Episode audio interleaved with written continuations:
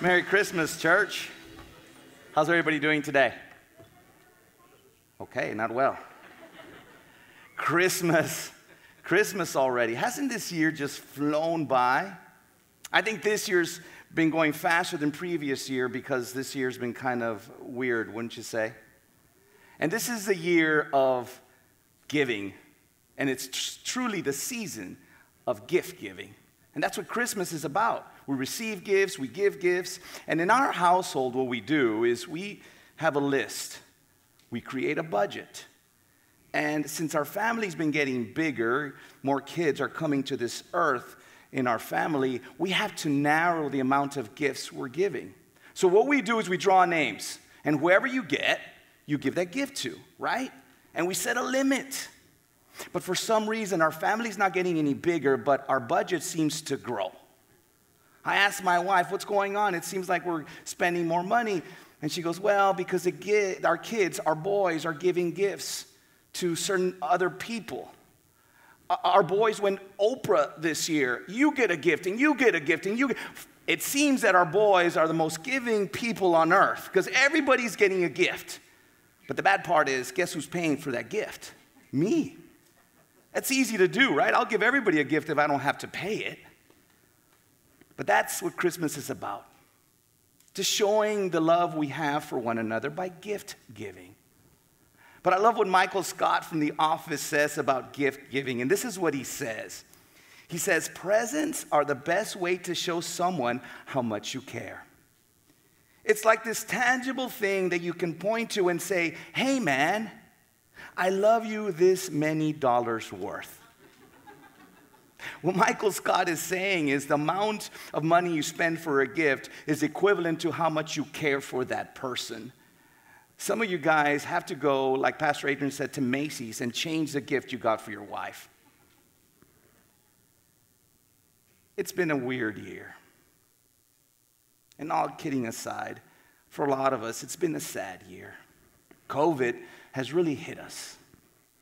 I know for a lot of you, you'll be sitting at the Christmas table this evening with an empty chair. I know for a lot of you, you've had financial crisis this year.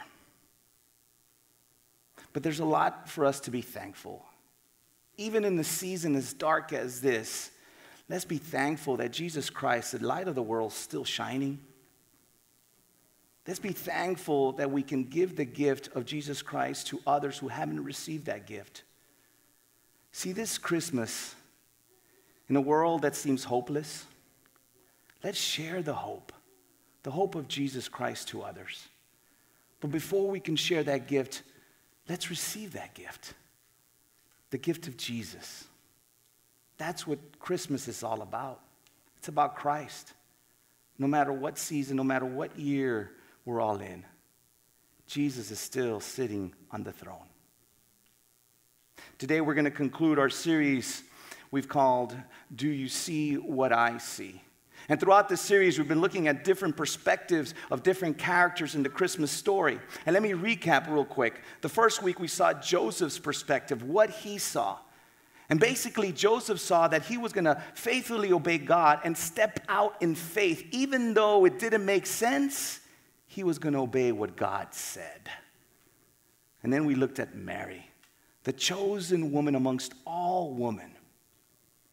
And what Mary saw was the fact that with God, everything is possible. And she too became humbled and served God. And then last week, we saw the perspective of the shepherds, the shepherds, the lowliest of people back then. And God used them to share the good news. They were the first to share the gospel. And what they saw and what we need to see, it is not about the messenger, it's about the message. The message of hope, the message of Christmas, the message of our Savior.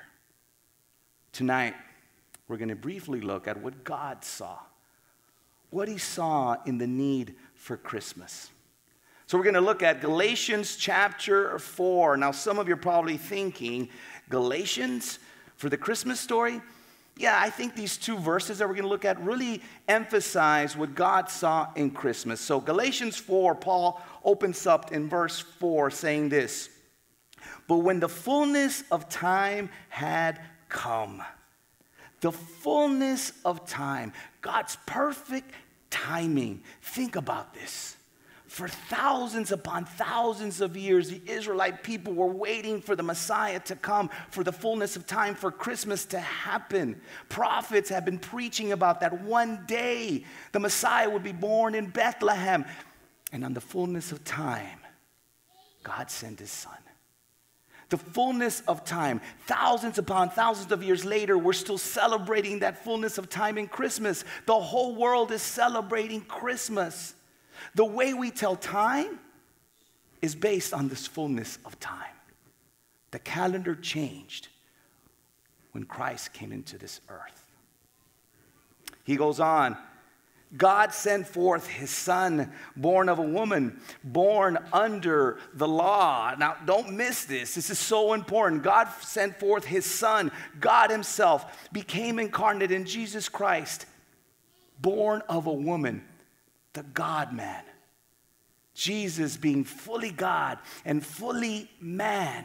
That's why we read in the gospel that Jesus is asleep in the boat because as a man, you sleep when you're tired. But then minutes later, he awakes and calms the storm because as God, you control everything. And that's why we read in the gospel that Jesus wept when he goes and finds out that his best friend Lazarus has died. So he weeps because he's man. But yet, moments later, he says, Rise, Lazarus.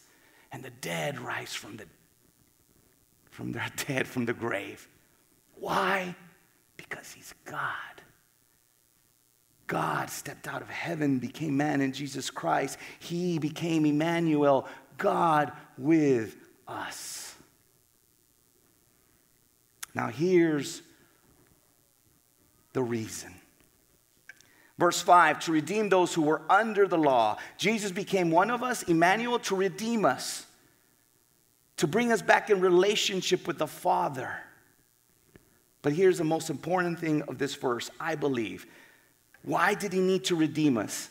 So that we might receive adoptions as sons, so that he can have a relationship like a father has a relationship with his son, with his daughter. Once we put our trust in Jesus Christ, that he lived a perfect life, that he hung on the cross, and on the third day he rose from the dead. If you trust in that and that your sins are forgiven because of his work, you become part of his family.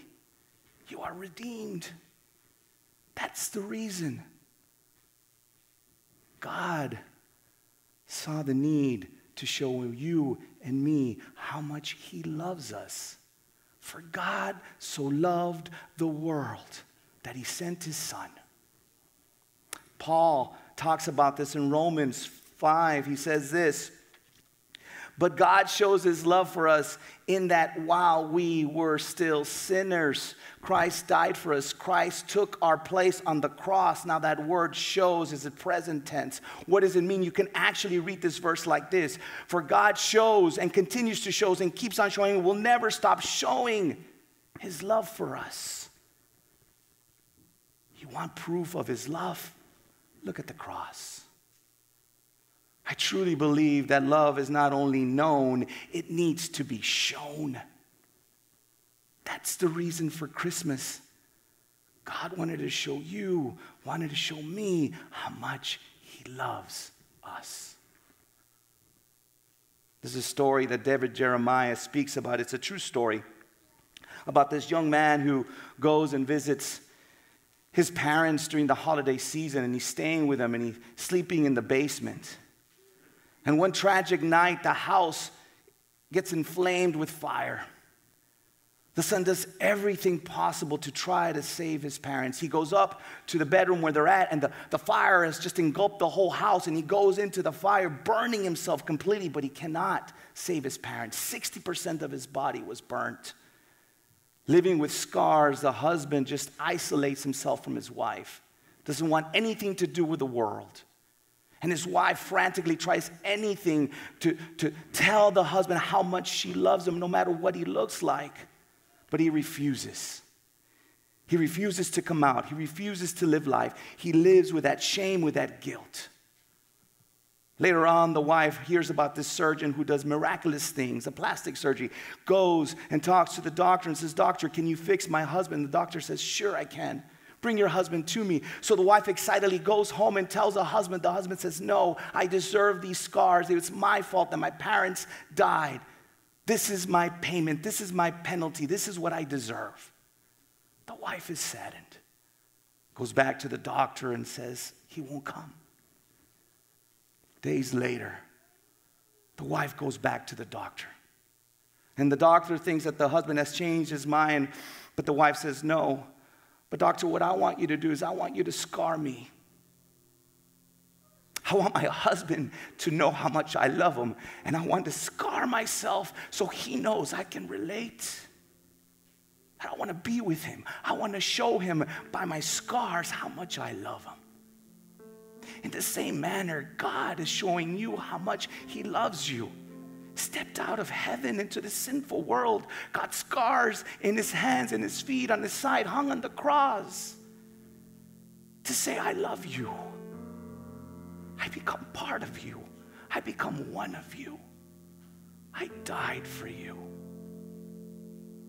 Jesus says this in John chapter 15. Verse 13 Greater love has no one than this, that someone laid down his life for his friends. You know, if Michael Scott was right about the gift that you give your wife or your spouse or your loved one, the amount of money you spend on it is equivalent to how much you love them. If he's right about that, put a price on the cross. That's how much it cost God, his son to show his love for you and for me.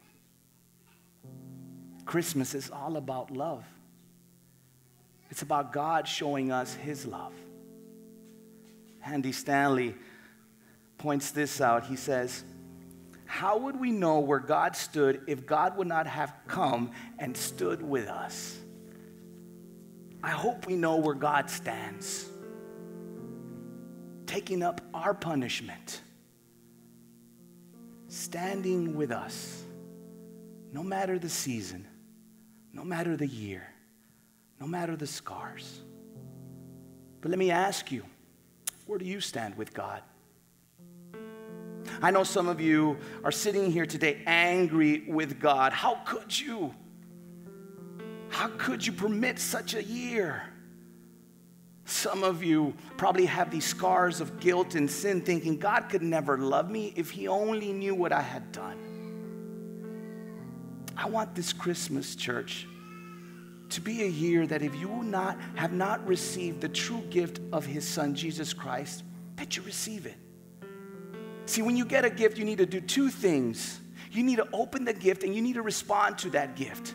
Will you open your heart and receive the gift of Jesus and respond by being thankful that He knows and He is God with us, Emmanuel. That is Christmas. That is love. Let's pray. Father, we do give you thanks and praise as we celebrate the ultimate gift of your Son, Jesus Christ.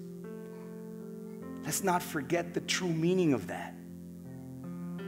And Father, I pray that if some of us are sitting here with the scars of sin, with the scars of guilt, that we open up our hearts and receive the greatest gift that anyone could ever receive, and that is your Son, Jesus Christ.